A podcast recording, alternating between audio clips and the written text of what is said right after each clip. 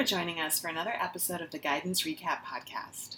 The Guidance Recap Podcast provides highlights for FDA guidance documents straight from the authors. My name is Kylie Haskins, and I'm the host for today's podcast. I am a member of the Guidance Policy and Communications team in the Office of Translational Sciences here at the FDA. In today's episode, I'm excited to be talking with Dr. Jining Yang, who is a policy lead in the Office of Clinical Pharmacology in CDER. Dr. Yang will be sharing some thoughts with us on the recently published drug interaction final guidance titled In Vitro Drug Interaction Studies Cytochrome P450 Enzyme and Transporter Mediated Drug Interactions. Welcome, Dr. Yang. Thank you for speaking with us today. Thank you for inviting me here. It's my great pleasure. Can you explain to the audience why the in vitro drug interaction studies described in this guidance are important and provide some of the reasons that FDA issued this document? Sure. Uh, many Americans take more than one medication, including both prescription and over the counter drugs. Unanticipated, unrecognized, or mismanaged drug drug interactions, also known as uh, DDIs, can change the systemic exposure of a drug when taken in combination with specific other drugs. The change in exposure may alter the drug's effectiveness or cause unexpected side effects. DDIs are a significant but avoidable cause of morbidity and mortality associated with prescription drugs. Once a drug has been taken by a patient, the drug goes through the processes of absorption, distribution, metabolism, and or excretion that influence the concentration of the drug at the site of action. A co-administered drug can alter the processes by which another drug is absorbed, distributed, metabolized, or eliminated, and this is what we refer to as a, drug interaction. It is not feasible to evaluate interaction with every potential co-administered drug in clinical trials during drug development. Therefore, evaluation often starts with uh, in vitro experiments to identify mechanisms underlying potential DDIs. Results of in vitro experiments, along with uh, clinical pharmacokinetic data, provide mechanistic understanding and inform risk based approaches that can determine the need for clinical DDI studies.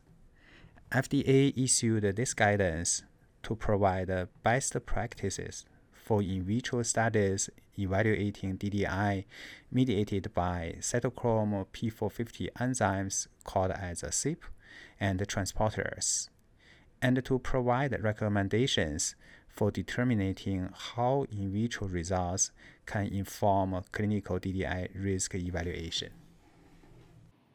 For listeners less familiar with this area, can you explain how sponsors can use the information obtained from in vitro drug interaction studies to inform the need for clinical studies and to communicate DDI risk in the labeling?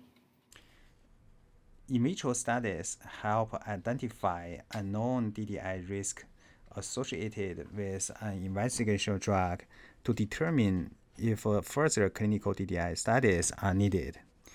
DDI may arise from either other medications affecting an investigational drug, as well as uh, from the investigational drug affecting other medications. Before conducting clinical studies, sponsors should conduct in vitro experiments to assess whether a drug is metabolized by enzymes, and if so, which enzymes may be responsible for the drug's metabolism, often focusing on CYP enzymes. For example, if a drug is found to be primarily metabolized by one type of CYP enzyme in vitro, the drug concentration in humans is anticipated to substantially increase when a patient takes the drug along with another medication that inhibit that CYP enzyme. Taking these two drugs together may lead to more side effects. The drug concentration can also significantly decrease when it is given along with a medication that induces that CYP enzyme, which may result in decrease or loss of efficacy of the drug. Therefore, it is important to plan and conduct further clinical studies to categorize the DDI and inform drug labeling on how to mitigate the DDI. Similarly, in vitro studies may be conducted to identify whether an investigational drug is a substrate of certain drug transporters. To identify the possibility of an investigational drug affecting other medications, in vitro studies are often needed to evaluate whether the drug can inhibit or induce certain CYP enzymes or transporters. These results, along with clinical PK data, are critical to predict the possibility of DDI when the drug is given with other medications that are metabolized or transported by those CYP enzymes or transporters. Such prediction will inform the need, timing, and design for further clinical DDI evaluations.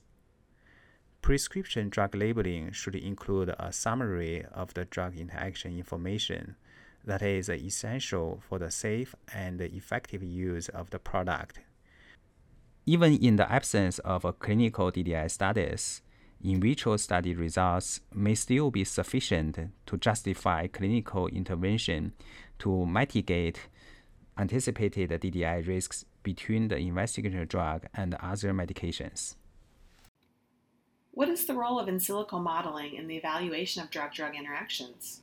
If an in vitro study identifies the potential for a DDI with an investigational drug, the sponsor needs to consider further evaluating the DDI potential by conducting clinical studies or choose to utilize in silico modeling to gain additional information.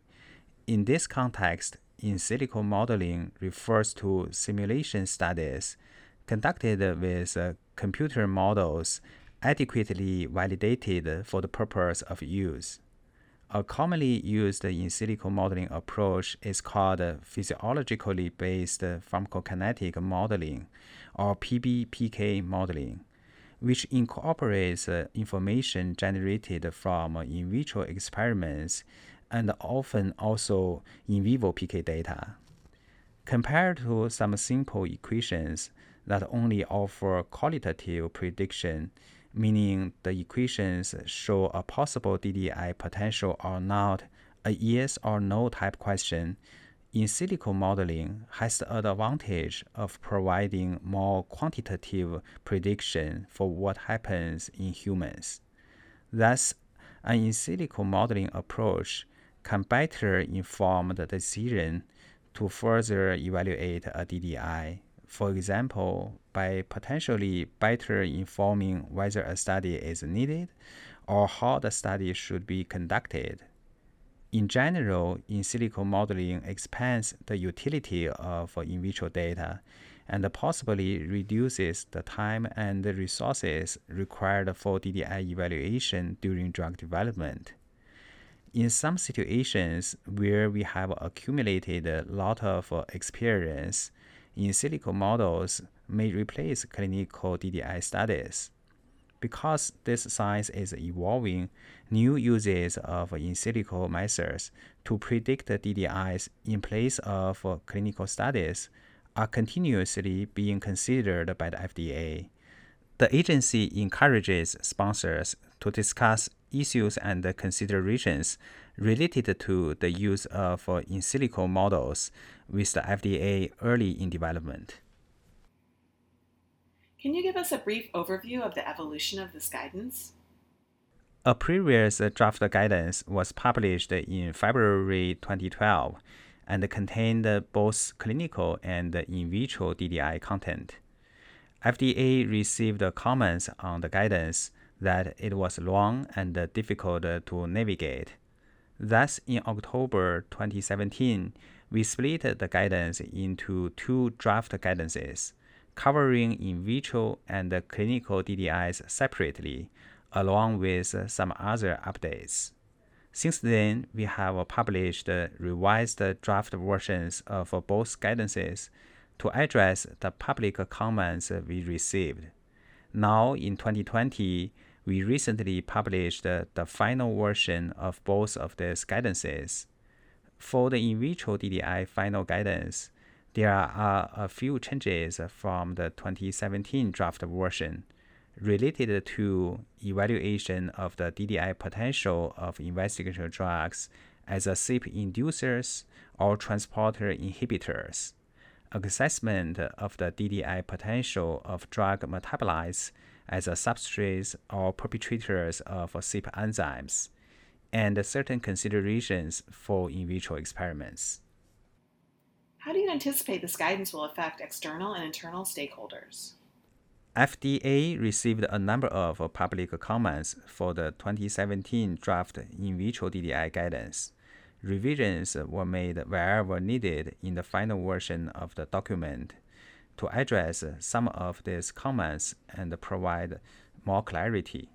We anticipate that external stakeholders will appreciate the specific recommendations and the best practices provided in the guidance and the information will help drug developers to utilize the data generated from in vitro studies to guide further DDI evaluation, such as uh, whether in vivo studies are needed, when to conduct such studies if needed, and how the studies should be designed.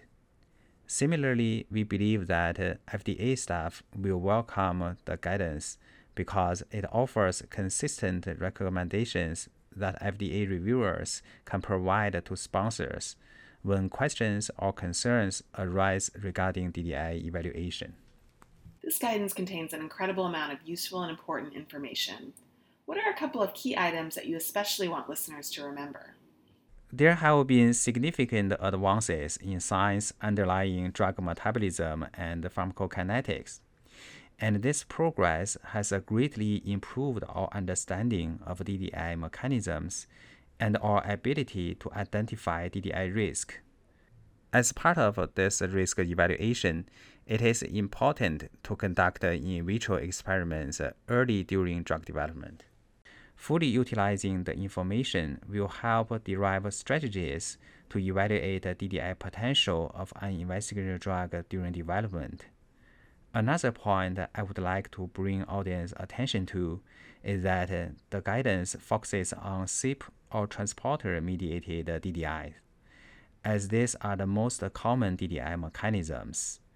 There are also other mechanisms of potential interaction, such as uh, protein displacement, gastric pH change, chelation, and modulation of uh, UGT enzymes.